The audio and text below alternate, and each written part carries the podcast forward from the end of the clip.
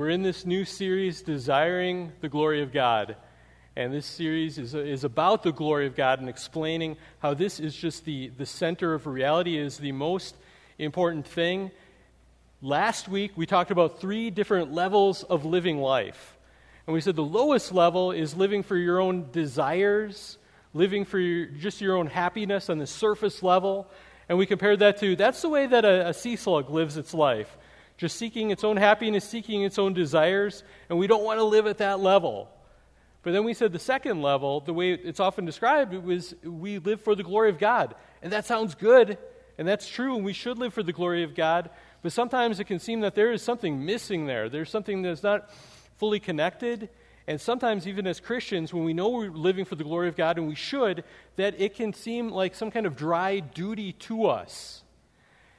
And so, what I proposed to you last time is there's a highest level of living that once we, we understand this and we see that it's biblical and it makes sense, it is a game changer for everything.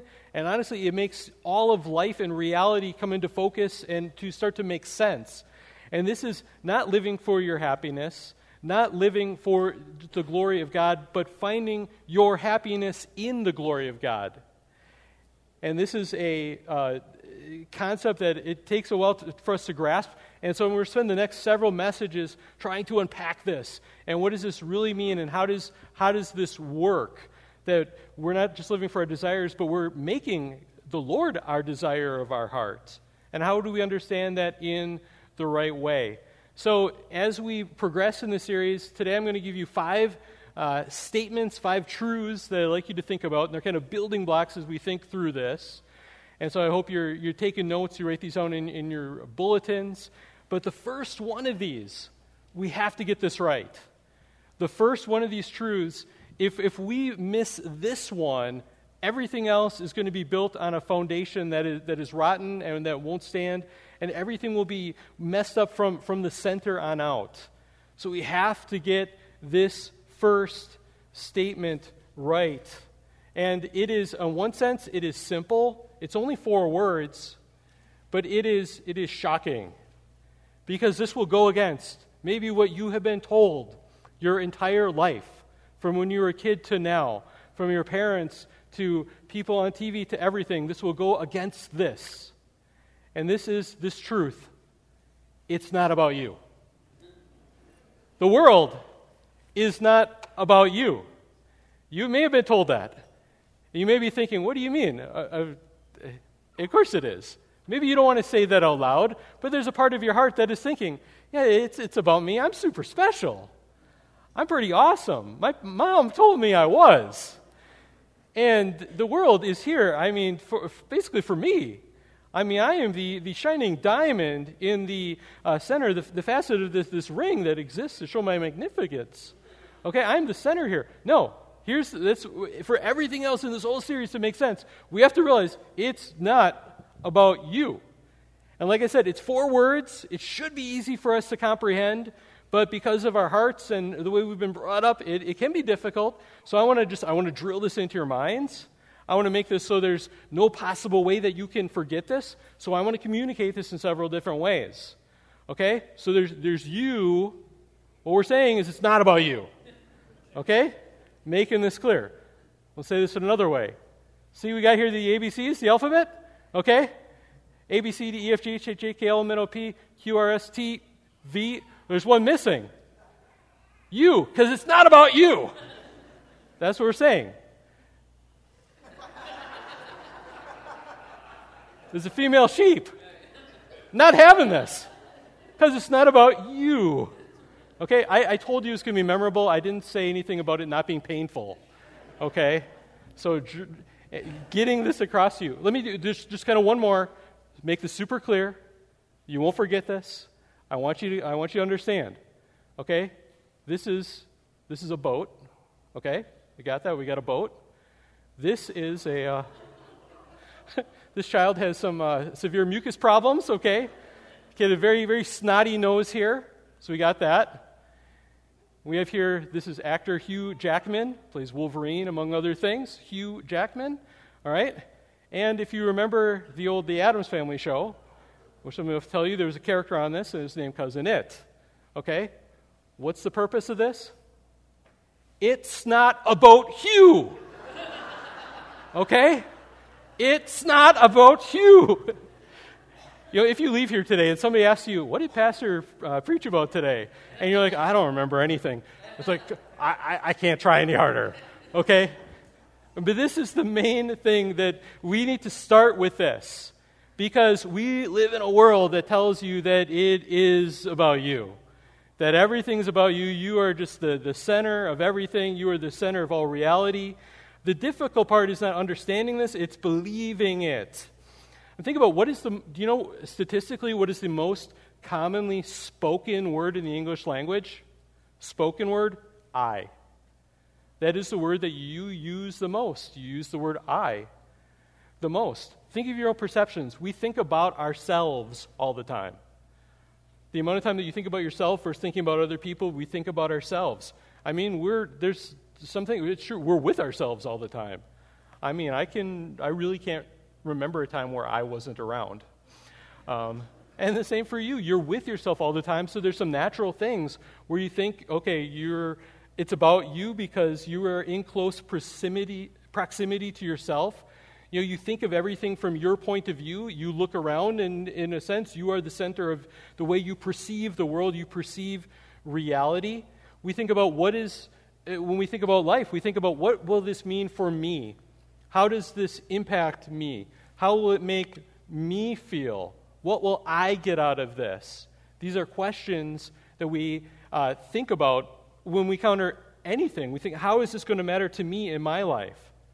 Society reinforces this all the time. Commercials, think of how commercials reinforce this. Advertisers, they use this. Buy this product, you deserve it. Take time to pamper yourself. You deserve a break today. Treat yourself. Okay? People are telling you all the time it's about you and telling you you deserve to be the center. You deserve all this special attention. Parents, people at school, all over the place. And you know what? American Christianity, too. So oftentimes, so much of what passes as Christianity in America is all about what God can do for you how God can meet your needs, how God can give you the things that you want to have. You know, sometimes even the way that we preach the cross is about that. You know, Jesus came and died because you are so awesome. He just couldn't live without you because you are just the, the greatest thing. And so we have this, you know, and our hearts are sinful and it twists reality and it makes life all about us. So, yeah, we have all these different factors together and all these different things. And people, yeah, they end up thinking, I must be, I, I must be the sun because I seem to be the center of the galaxy. I seem to be the center of the universe. I must be a giant mass of incandescent gas because I am the sun and everything revolves around me. That's the way we think. That's the way that we, we go through life. And so, for everything else in this series to make sense, we have to have this, this starting point, realizing it's not about us. We're not at the center. Uh, something else is. We need to have a, a Copernican revolution. Ever hear about Copernicus, who he was?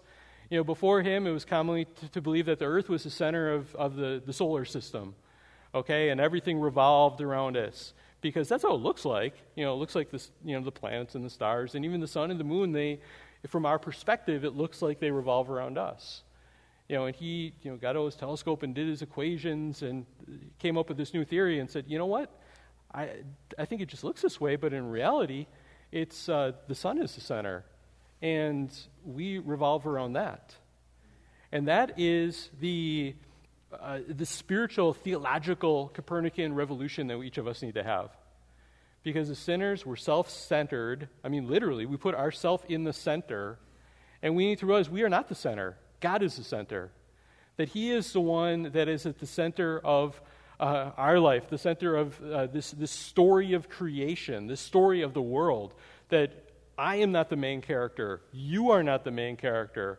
You know, this, this whole world existence is not the story of your life with your soundtrack playing, you know, and, and people watching, and that you are the main character. We're not. God is the main one. It is about Him. He is the center of everything, of all reality. And He is the center of creation, and it is all about Him. So we need this Copernican revolution in our life. We put Him in the center. It's not about you, God is the center. And so everything else that we build on this as we talk about the glory of God, we need to get ourselves out of that central place. Now, I'm not saying you're not important at all. Okay? We're going to see that we have importance, and God has given us that.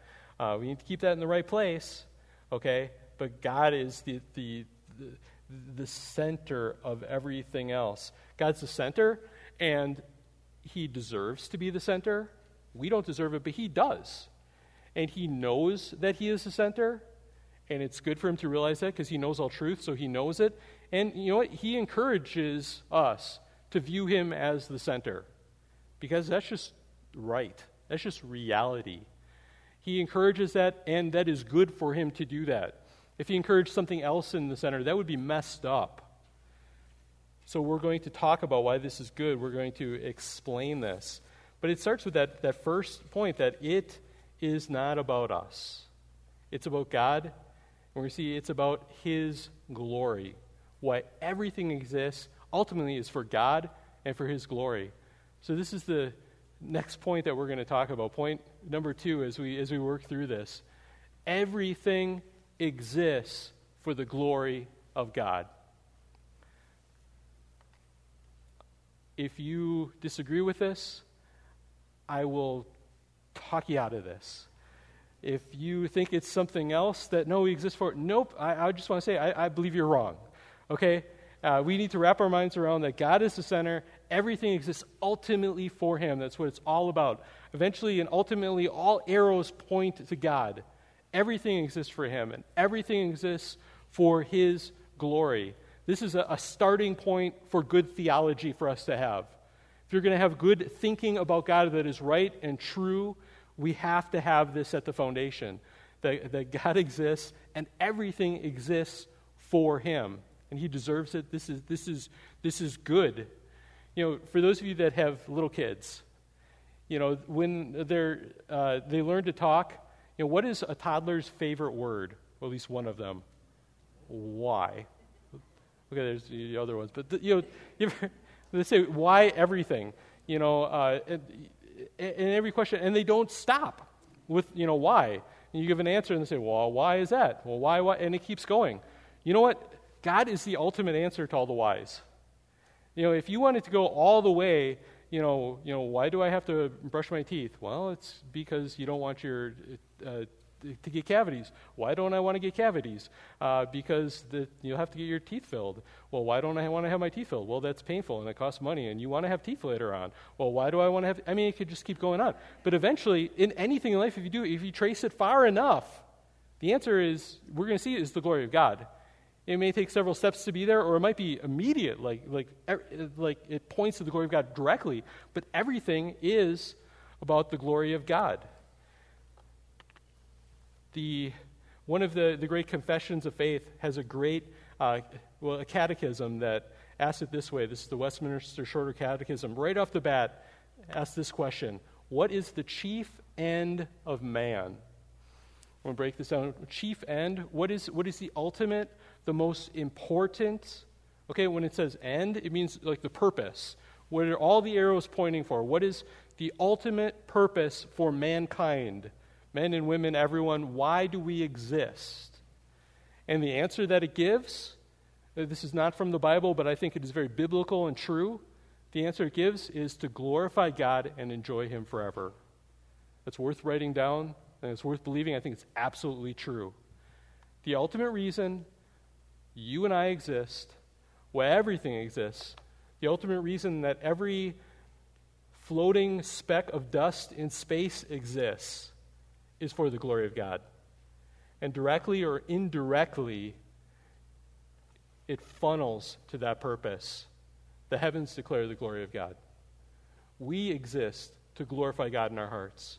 And no matter if you come to Christ as Savior or you reject Him, your life and everything is going to funnel one way or another into the glory of God.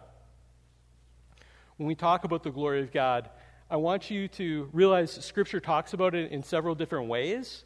It may talk about it as um, his kind of his name.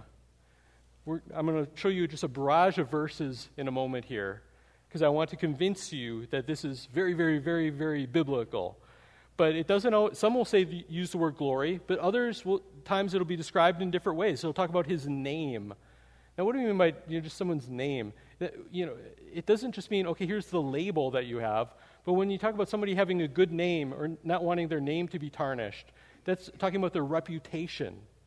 Okay? So God's glory is his name, is his, his reputation, his renown, his fame. There's all these different ways that you could say this.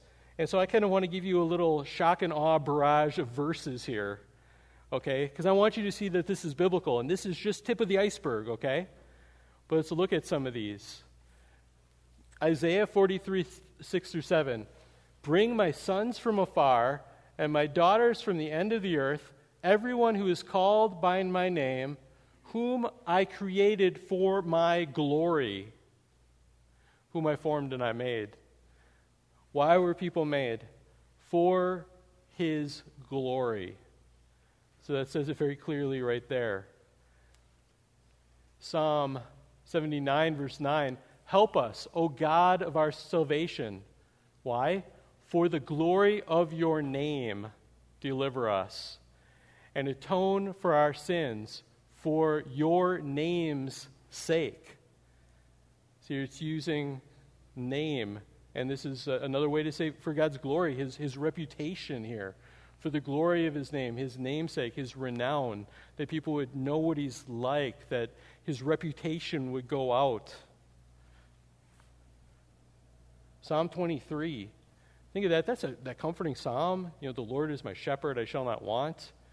But sometimes we pass over this part. He restores my soul. He leads me in paths of righteousness. Why does he do it? It gives a reason.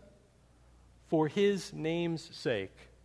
Even that, all that Psalm 23 and all that, the good stuff there, it's ultimately that is for his glory as well.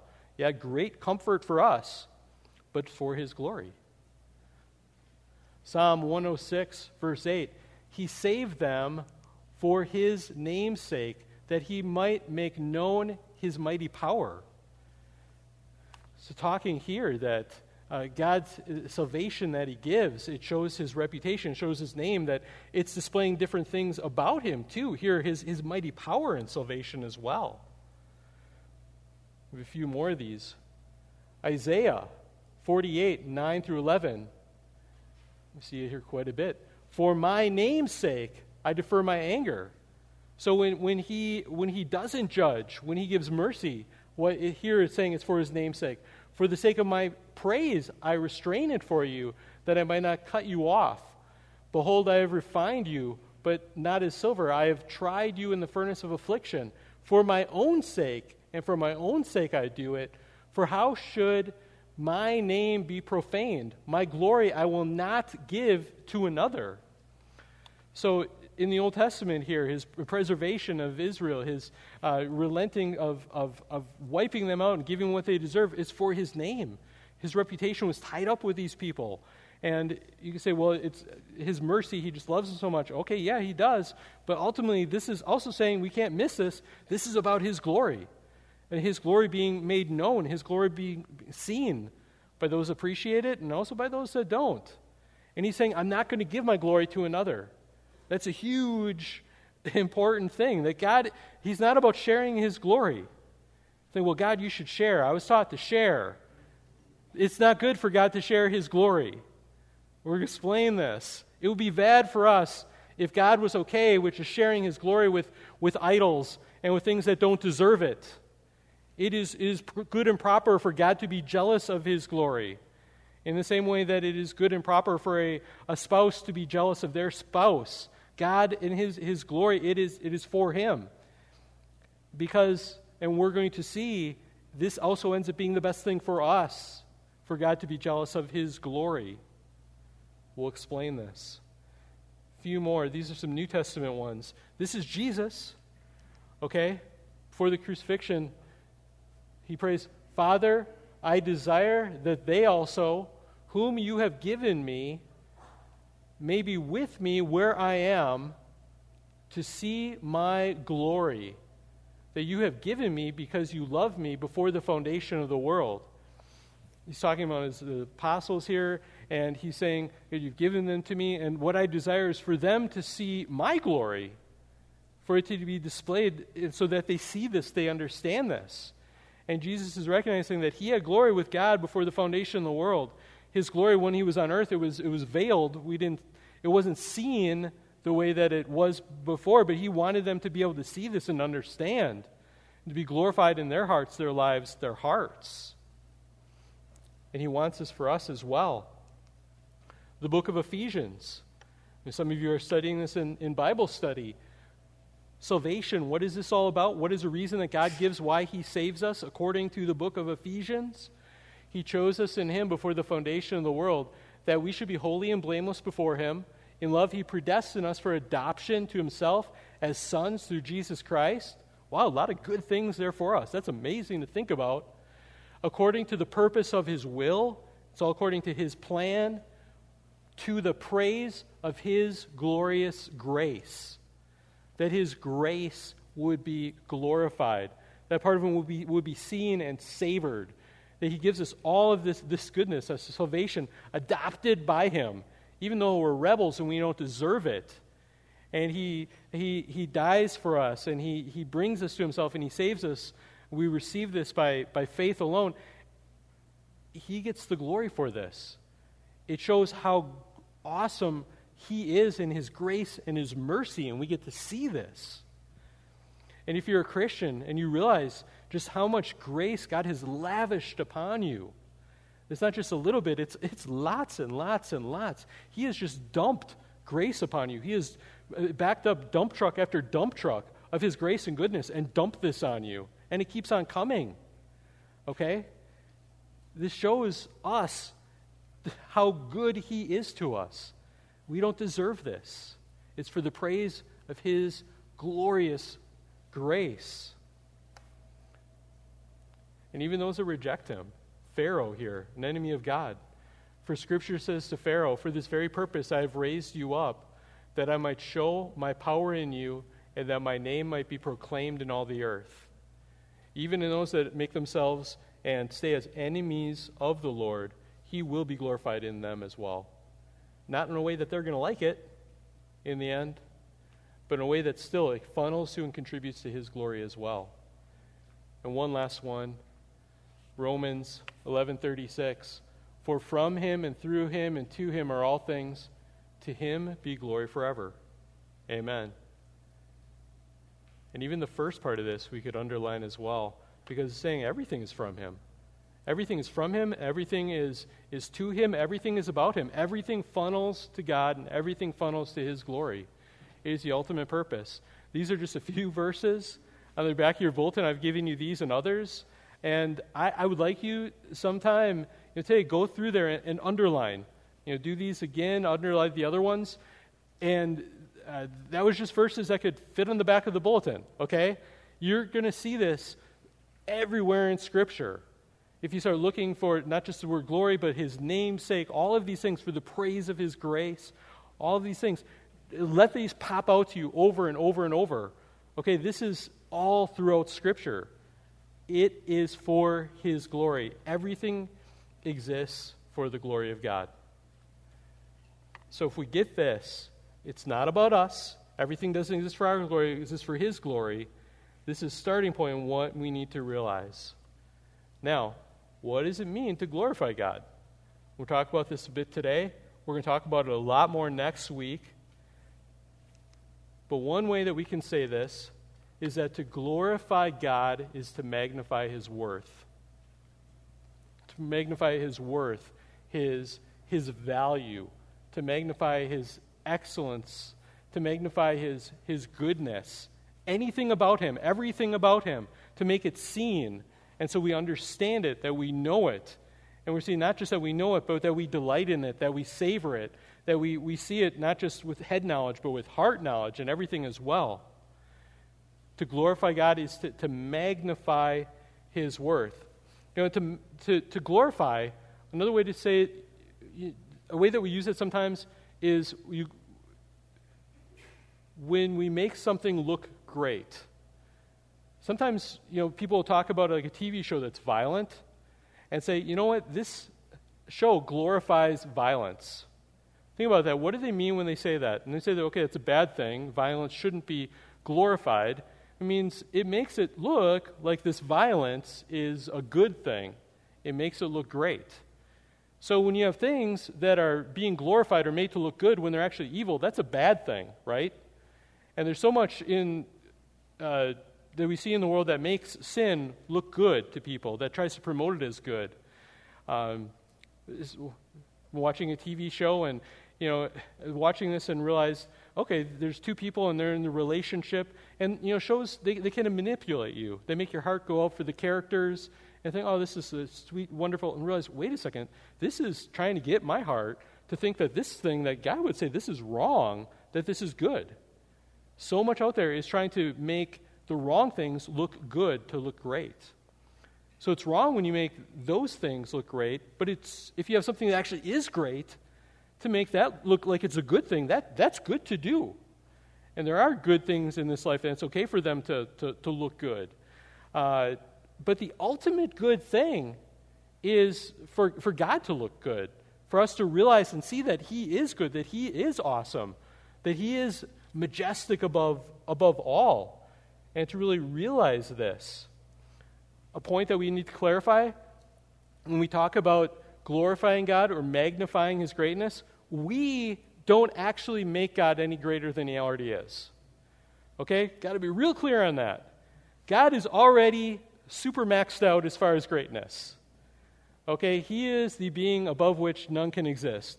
I mean, there is, He is off the charts, supreme position. There is no room for improvement in God and His greatness and His majesty, His worth, His value, and all of this. So when we talk about magnifying the worth of God, we, we need to think about this in the right way. An illustration that I thought was real helpful is one that I got from John Piper. He writes a lot on this topic about uh, the, glory, uh, the glory of God and delighting in the glory of God. And it's the, the difference between a microscope and a telescope. And thinking about how is the difference uh, between the way that a, uh, a microscope magnifies something and the way that a telescope magnifies something. So think about this. This is a, this is a microscope, and you can't put real big things under this microscope. Okay? I can't even fit my finger in there. Okay? Uh, that's, that's small. You can put a little slide and you can look at a little amoeba or I guess you could look at some of your own, you know, blood if you wanted to, or you know, some real small things. Uh, you could stick it, you know, look at a hair or uh, you know, a boogie or who knows what. You could stick it on, you could examine it and take a look. But a purpose of a microscope is you're taking something that's actually really small and you're making it look big so you can see it.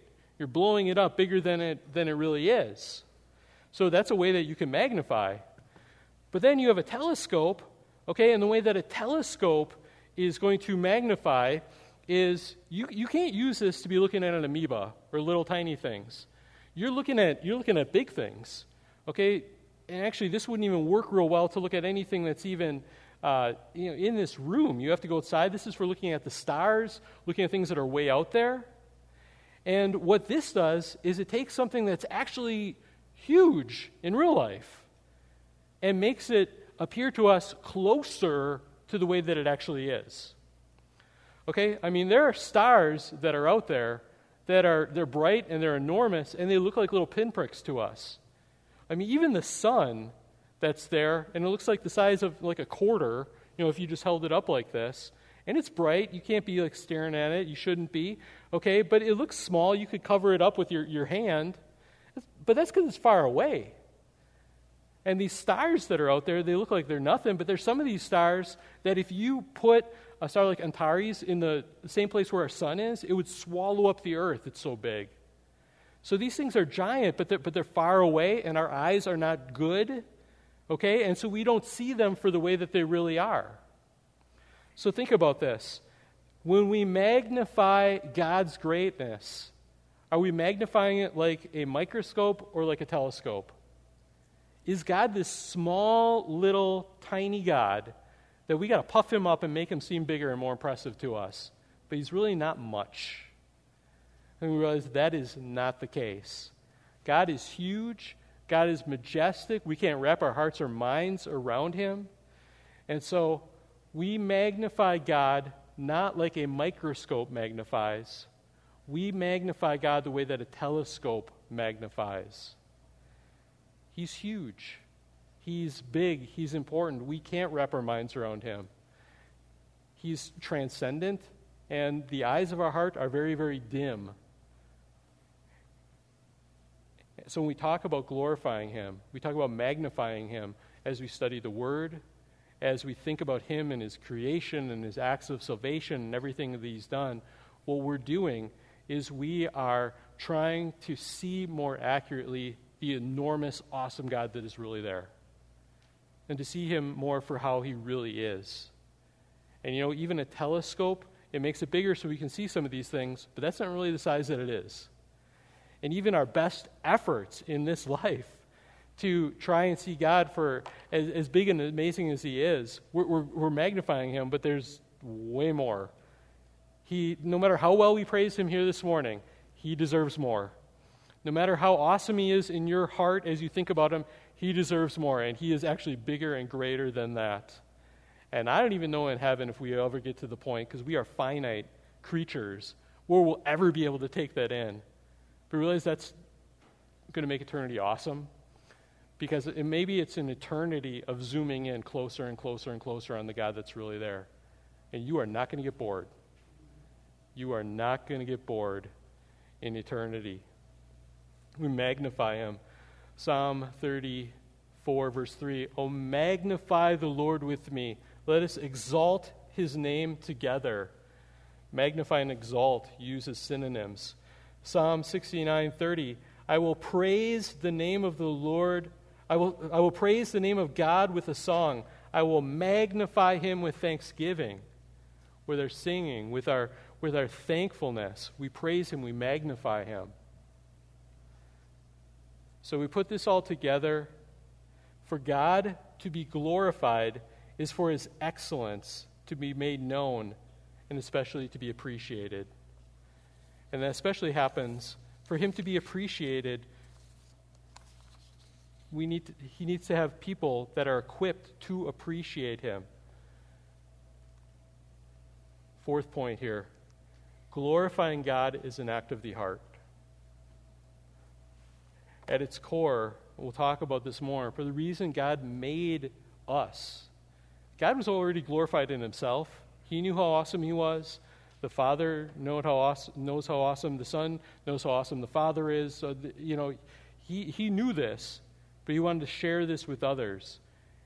And he wanted to share with people that had the capacity to understand this and to appreciate how awesome he is. And we see this is a good thing for God to do. And so I think part of being created in the image of God is being created with the capacity to know God and to understand and to appreciate him. Glorifying God is something that we do with our heart. That God is glorified when he is seen and when he is treasured in the hearts of people that are equipped and capable of delighting in Him. So we say the heavens declare the glory of God, and they, they do. But He's glorified more when there's people that can see the heavens and acknowledge that, wow, this is made by an awesome God who must be an awesome creator in His power, in His design, and just His wonder to, to do all this and make all this. And you can look at all of life and be thinking that. We're going to keep unpacking this in this series because you glory what you you glorify what you treasure, what you delight in, what you value. Your heart views that as great. It makes it look great. Your life is going to be different based on what you view as great and awesome. And other people will see that, that the way that you live your life is going to show what you really delight in what really gets you going, what you really treasure the most. Let me say this another way, because I think this is a helpful way to think about it. When we think of worship, you know, worship is a sense of glorifying God. It's, it's praising Him, it's doing this. But we need to realize that all singing isn't worship. This is the first part we need to get. I mean, you could be here and you could be singing, and maybe you're the best singer that is here. You know, but maybe you are you're singing the songs, but you're thinking about lunch and what you got to do today. You're thinking about all these other things. Maybe your heart is somewhere else. Okay? And so, even if you're singing words that are true and beautiful oh God, your heart could be somewhere else. So, all singing isn't worship, and all worship isn't singing. Singing is a way that we worship. It's, it's biblical, it's appropriate, and we do it together, and there's definitely a place for that. But you know what? What would happen if you got in an accident tonight and your vocal cords were damaged and you never spoke again? Does that mean you don't worship God? You can't glorify Him? You can and you should because it is not something that is done primarily with our, with our voice and our vocal cords. If you get laryngitis, if you lose your voice, if something happens, that is not the organ that you use, it's your heart. Your heart is what you use to glorify God. And your heart doesn't just mean biblically your emotions, that's the way that we tend to use it.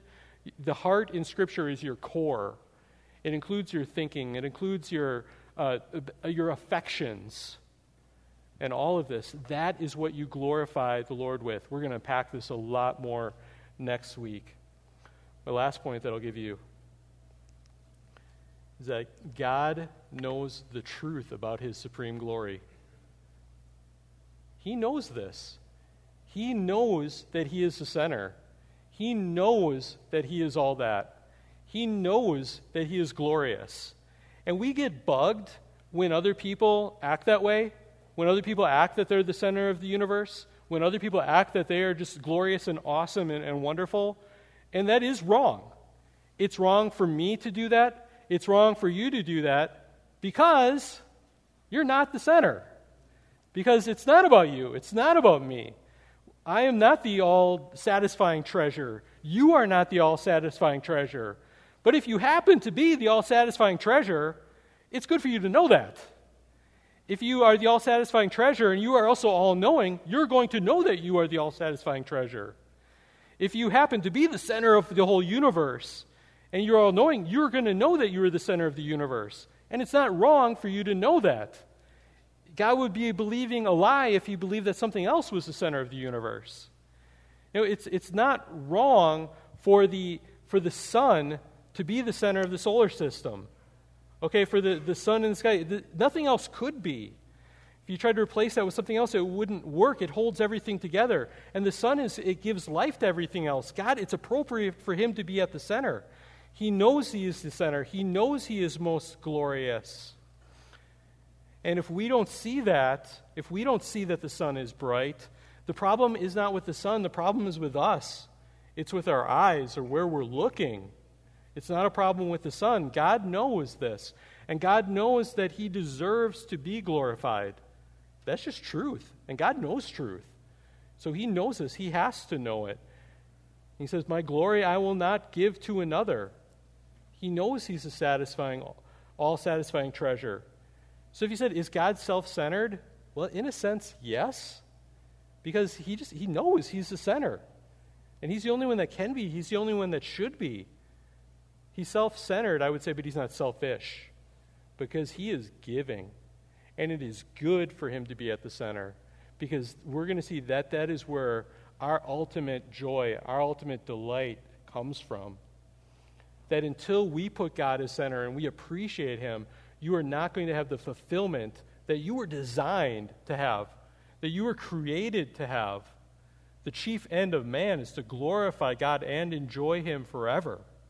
He needs to be there. He needs to be in that position and to encourage it. True happiness for you and for everyone is ultimately found only in Him.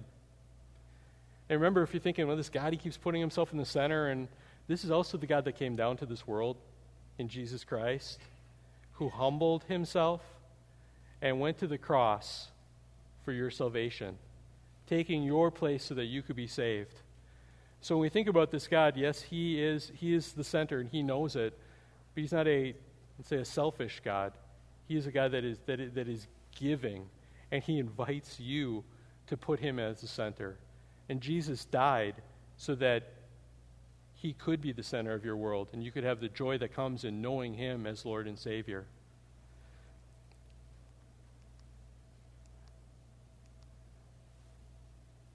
All these things, God knowing He's the center, He's the most glorious being, all satisfying. If this is true, if God is center, it means He is more important than any of us. He doesn't exist for us, we exist for Him. He is not your magic genie here to grant your wishes. We exist for Him.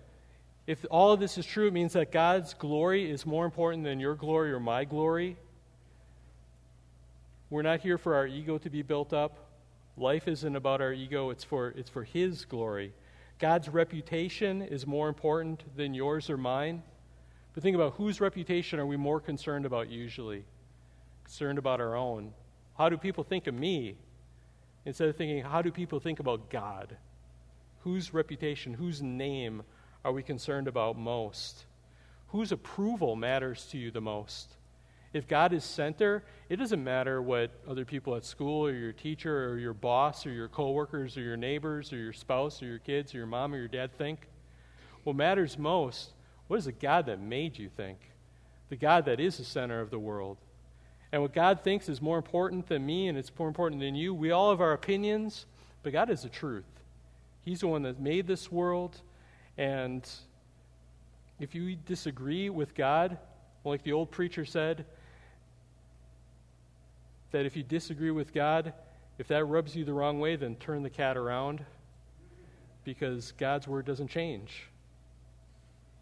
What God says is more important than what we say or what we think. God's the center. We want to live like He really is the center.